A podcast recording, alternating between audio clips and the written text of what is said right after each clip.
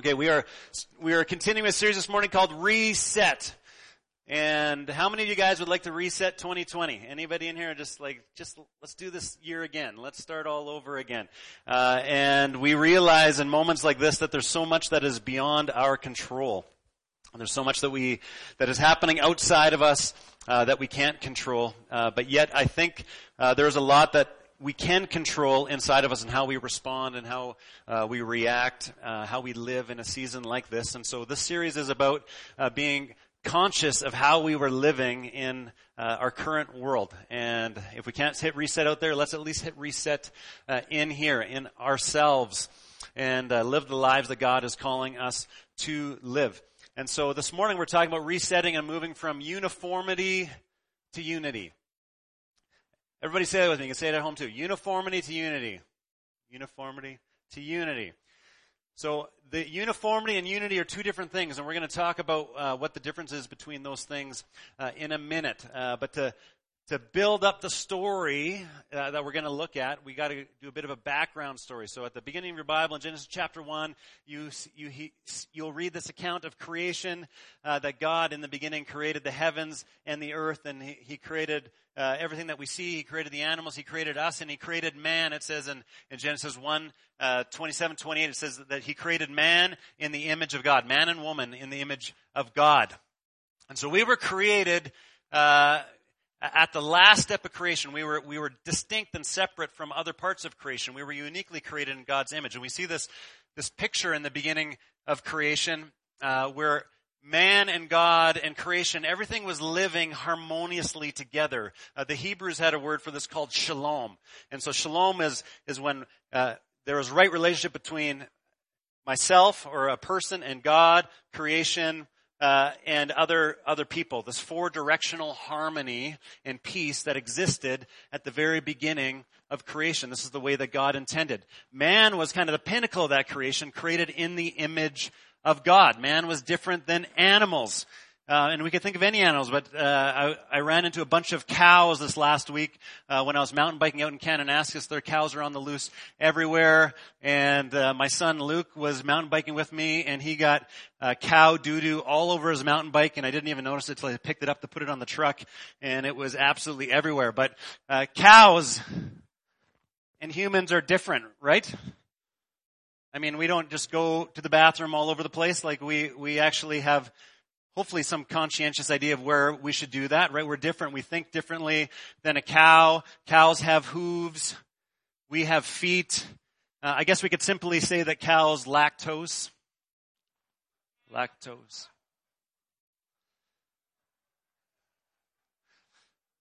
Give you a second there. Okay, and so, you know, cow's life, if you think of what a cow does, they just eat and sleep and poop. That's their life, just over and over again. You know, I don't think cows get up in the morning and be like, man, I wish I could just do something significant with my life.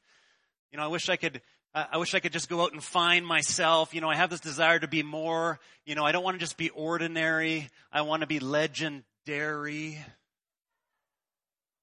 That's the last one, I promise. Uh, they, you know, they don't have like this, they don't have this desire to be more than they are, but yet, when you look at humanity, there's a drive to be more. There's a tr- drive to do more. There's a drive to build. We were created to create. I think that's part of what it means to be made in the image of God. We were created to create. So God made us in His image. He made us to live in right relationship with Himself, with others, to know who we are, to live in right relationship with ourselves, we could say, and to live in right relationship with creation. And this is the shalom picture we see at the beginning of Scripture. We were different uh, than animals. We were created to represent God, to represent God to the rest of the world. And so we know in the story that Adam and Eve broke this union with God. They decided to not to listen to God, to, to be Lord of their own lives, so to speak, and to, uh, and to do things the way they wanted. So they ate of the tree that God told them not to eat. And then the scripture said that God moved them out of the garden, out of that place of shalom, and said they moved east. Everybody say east. And so you see this biblical you see this journey at the beginning of the Bible of humanity moving east and, and, and that direction east it was is kind of a representative word saying moving away from the, the way God intended us to live. And so we see that Adam and Eve moved east, and then they had Cain and Abel, and you know Cain was a murderer, and it's and Cain's punishment it says was to move east, and it said he he went and moved into the, la, the land of Nod. That's what the scriptures say. And do you know what Nod means? It actually means nothing. And so it's like Cain moved into a place of nothing. He went to a place that was uninhabitable. He kept moving away from the from God's plan for his life, God's plan for humanity. And we see this movement east. And then eventually we get to this story of Noah and the ark. And, uh, and Noah and the ark, basically God just does hit reset. He's like, I'm going to reset this thing. Let's start creation again. And he hits the reset button and starts this whole creation process again with Noah and his family. And then that goes south and everything continues to move east. And then we get to Genesis chapter 11 and we have the story of Babel or Babel. Genesis 11. Everybody say Babel. And this is the way this, this is what the story reads. Chapter, chapter 11 verse 1. At one time, all the people of the world spoke the same language. Everybody say same language? And used the same words. Everybody's using the same language, same words as the people migrated which direction? East. So the people continued to move away from what God had planned for them. The shalom type idea that God had planned for them. They found a plain in the land of Babylonia, which would be pleasant, present day Iraq, and they settled there. They began saying to each other, let's make bricks and harden them with fire. In this region, bricks were used instead of stone and tar was used for mortar. And they said, come let us build a great city for ourselves with a tower that reaches into the sky. This will make us famous and keep us from being scattered all over the world. The Lord came down to look at the city and the tower uh, the people were building. Look, he said, the people are united. Everybody say united. The people are united and they all speak the same language. After this, nothing they set out to do will be impossible f- for them. Come, let's go down and confuse the people with different languages. Then they won't be able to understand each other. And that way the Lord scattered them all over the world and they stopped building the city. That is why the city was called Babel, because that is where the Lord confused the people with different languages. In this way, he scattered them all over the world. Babel, by definition, look at the definition of Babel, and this is what it says. A scene of noisy confusion, a confused noise made by a number of voices. So this is what God did. He saw that they were united. And so if you look up a de- definition of unity, you might see something like this, that unity is the state of being united or joined as a whole. You can unite over anything. You can unite over anything. But I think uh, when we look at this, the story of Babel, God was not against their unity. He wasn't against their unity. God wasn't even against them building. Like I said, to be made in the image of God, it means to be made to, cre- made to create. God actually made us with a desire to build, to create. That's part of what it means to be human. God was not against unity. God was not against creativity. God was not against building. But the why behind their unity, why they were united, is what mattered to God. If we pay attention to the text, it says, Let us build a great city. This will make us famous. And so we see one of the reasons they united together was because of their desire for fame. They wanted to be famous. They wanted to be powerful. Did you know in a survey done with 10 to 12 year olds, 10 to 12 year olds were asked what their biggest goal in life was. You know what their, the number one answer was? Not financial security. That doesn't surprise you. Not achievement. Not relationships. Not, uh, not a career. Their number one goal was simply to be famous to be famous, to be broadly known, to be accepted, to be respected by other people, in the eyes of other people. And you might think, well, I'm not at 10 to 12. I don't have a problem with wanting to be famous. How many of you are between the ages of 22 and 37? Okay, another survey done uh, in that age group study showed that 22 to 37 year olds, that half of them, 50% of them, believe that their lives should be made into a movie.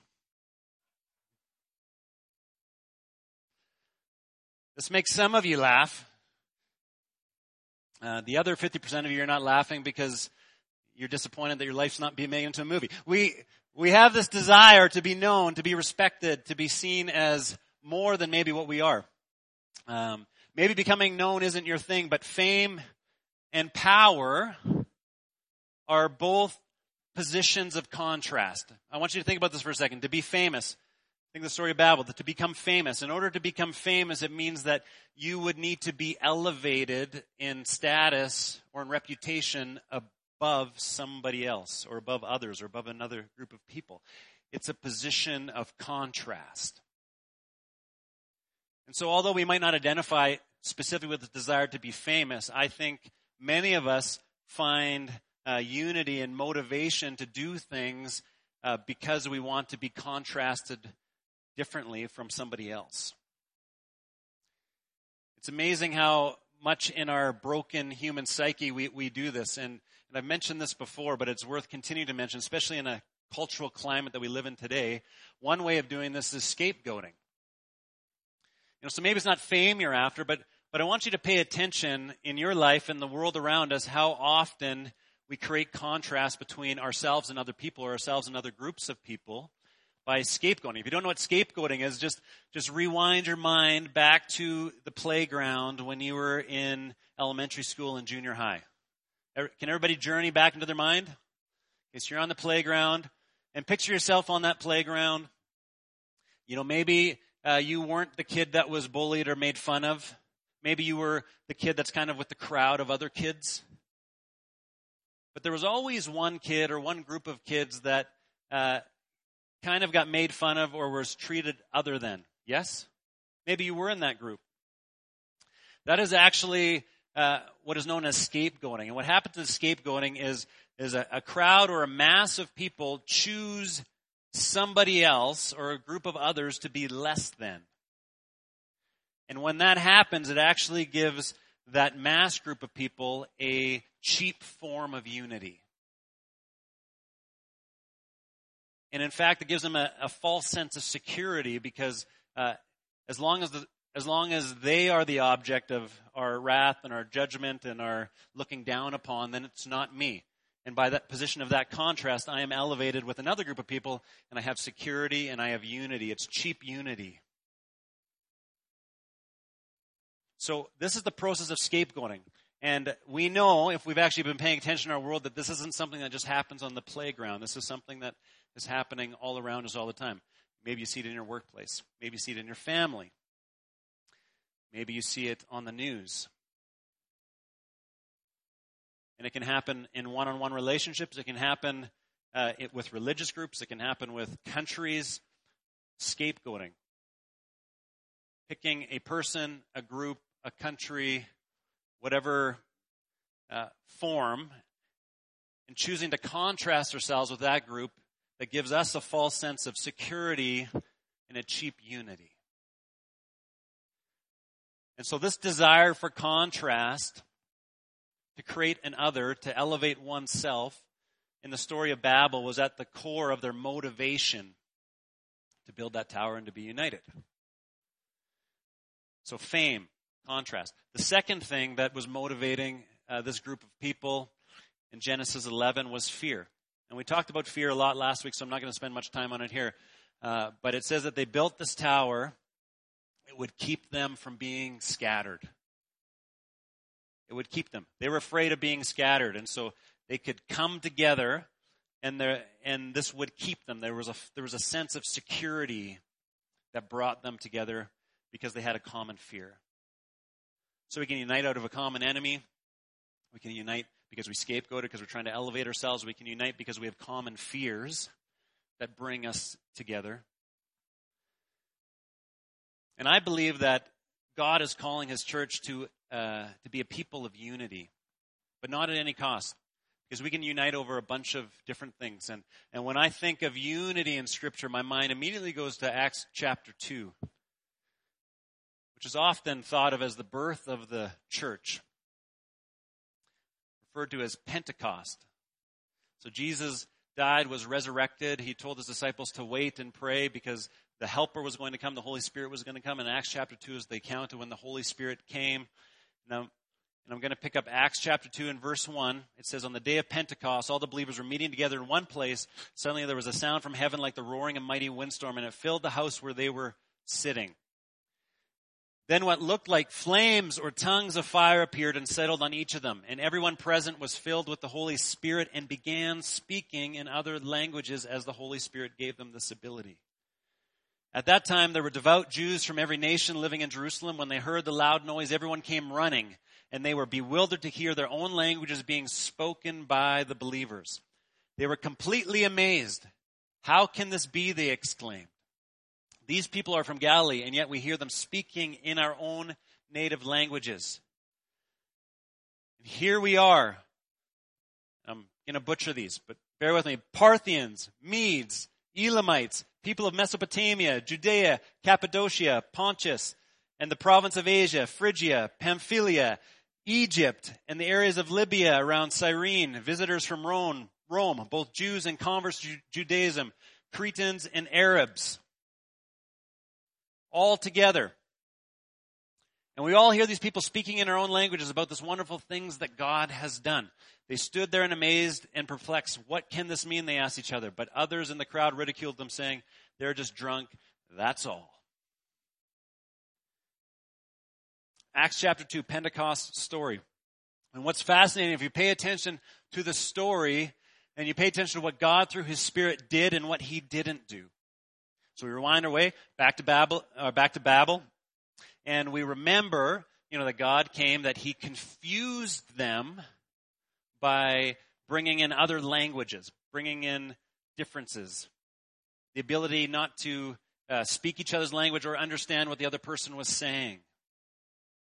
And then we have what I would call this anti-Babel moment in Acts chapter 2, where the people of God are waiting for the helper to come. The Holy Spirit comes and God brings unity to the church without uniformity.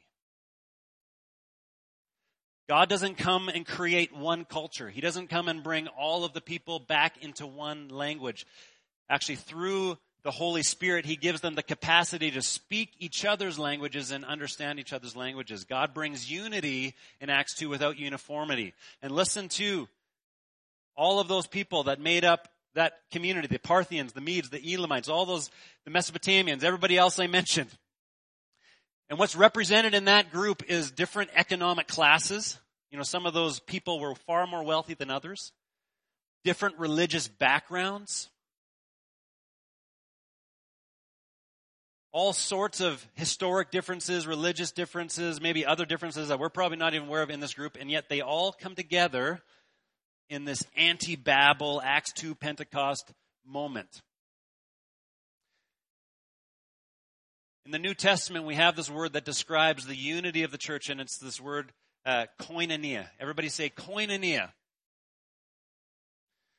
try that one more time. I feel like some of you are falling asleep. Uh, say koinonia. There we go. Uh, and koinonia simply means the union that comes from what we hold in common. The union that comes from what we hold in common. And like we mentioned earlier, unity can come from a variety of ways. And why we become united is what God thinks is important. And so we must ask the question in this koinonia community, in this united community, the birth of the church, what was it that they held in common? Well, I want to suggest three things, and there's more than three things, but just for the purposes of this morning, the first one is that they held in common that Jesus was king, that Jesus was Lord. They were convinced because of the death and resurrection of Jesus. Many of the people in the in this first church actually saw the physical Jesus in person after his resurrection, which caused them to rethink everything they had already thought. Now we live in a world, um, and you might have seen this. Uh, maybe some of you have seen the social dilemma.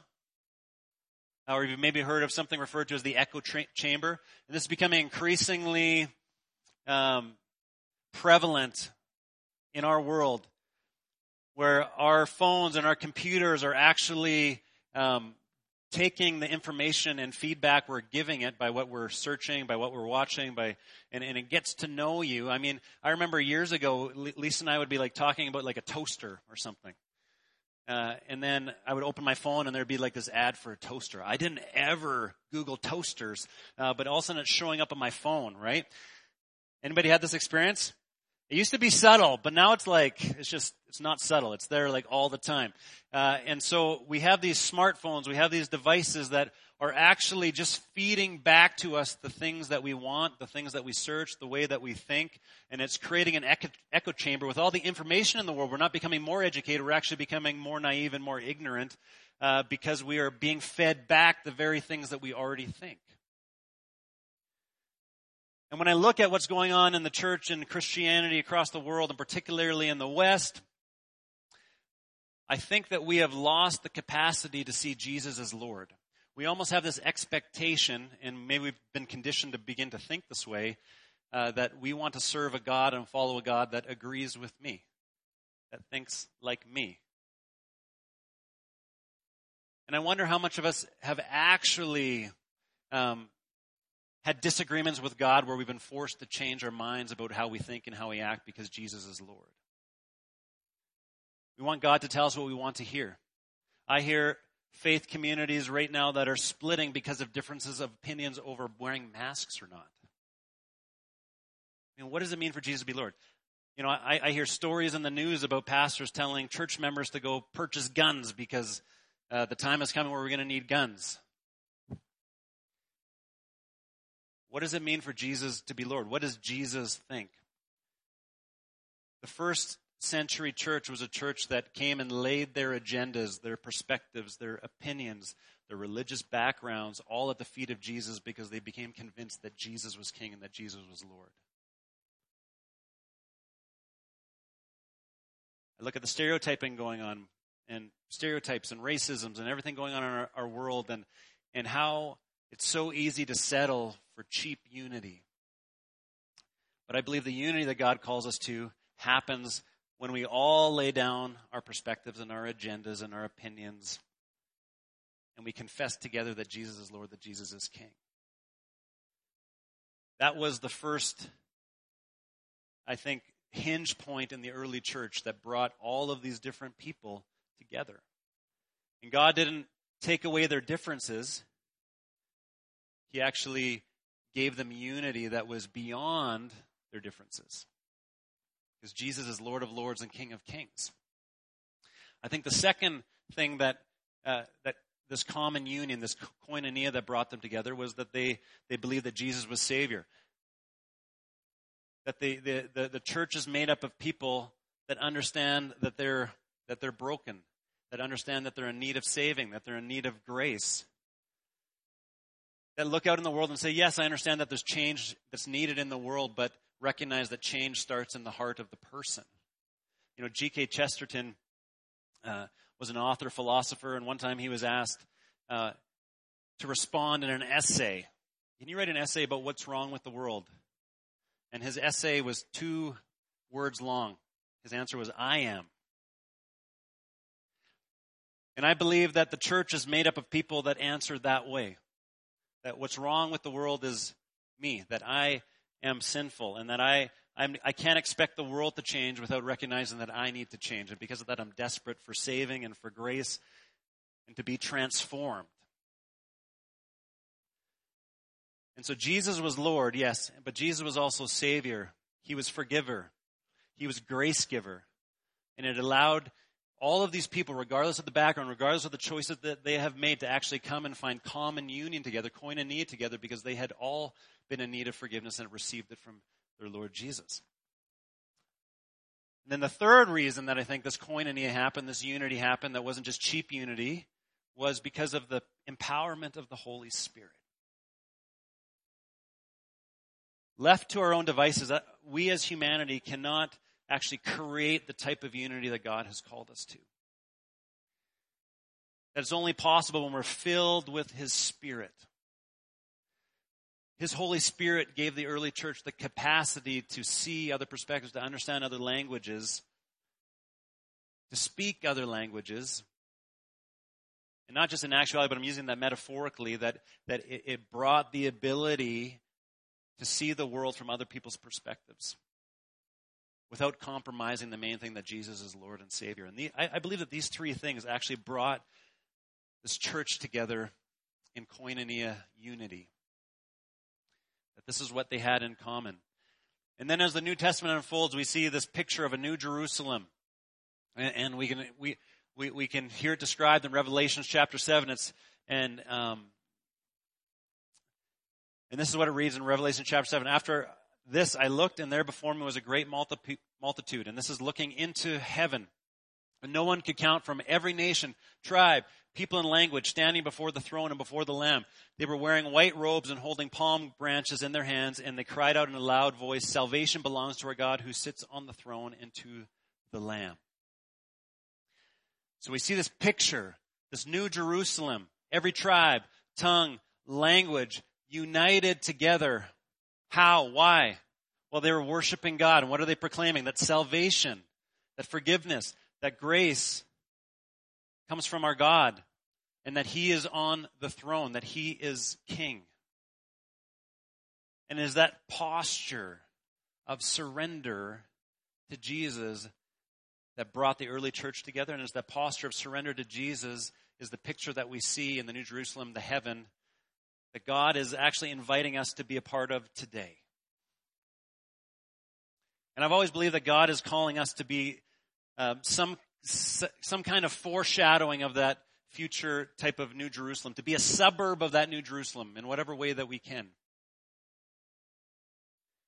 And I would like to just invite you, Sunwest, to consider what it means to lay down your agendas, your perspectives in a world that's so polarizing. What it means to first recognize that Jesus is king. That our first allegiance isn't, allegiance isn't to a man, to a person, to a country, to a flag, to my family. My first allegiance is actually to a king and a kingdom. And that's what it means to be a follower of Jesus. What does it mean for us as a church to actually look inward before we look outward and say, you know, what's wrong in the world actually starts with me, and I'm in need of grace and forgiveness that I have blind spots. Lord, have mercy. What does it mean for us to actually be a community that's dependent on the Holy Spirit and recognize that there's a type of unity, koinonia unity that God is calling us to that takes the supernatural presence of God through His Spirit in us, living through us to see happen. Jesus is King. Jesus is Savior, forgiver. And Jesus actually has given us His Spirit, His helper, so that we can live in this supernatural type of way. And I don't know about you, but I feel like the world needs that type of supernatural unity and koinonia type of community today. I want to invite you to stand with me. And maybe if you're online or on site, uh, you maybe you've never actually made that decision to make Jesus king, to, to, to receive the grace and forgiveness of Jesus to invite the Holy Spirit to fill your life. And as I pray before we sing this last song together, I, I would invite you, if you've never taken that step before, to, to pray with me. To begin that journey of following Jesus, knowing that He is King and that we are not. To lay your perspectives, your agendas, your opinions down, and to orient your life around Jesus, to receive forgiveness, and to invite His, his Holy Spirit to fill you so that you can live an empowered life, uh, not just someday, but today. Let's pray together. Jesus, we thank you that you are King. Lord, we just declare this morning that you are King and that we are not. And Lord, we recognize as we do, as we do that, that we are in need of forgiveness, that we have broken shalom, that we have moved east, that we are not unlike all those stories that we see in the scriptures. And so, Lord, would you forgive us for walking away from you, for hurting others, for having our own agendas and perspectives and opinions that are different than yours. Would you forgive us for our sin where we've missed the mark, that we haven't lived the way you've called us to live? Would you forgive me and Lord, we thank you that you have not left us alone on this earth, but you have sent your helper, and we invite your spirit. I invite your spirit to fill me. I invite your spirit to fill your church. Lord, may we be people of unity, not just uniformity. Lord, may we be, may we be known by what we're for, not what we're against. And Jesus, we are for you. May your kingdom come on earth as it is in heaven. Jesus' name I pray. うん。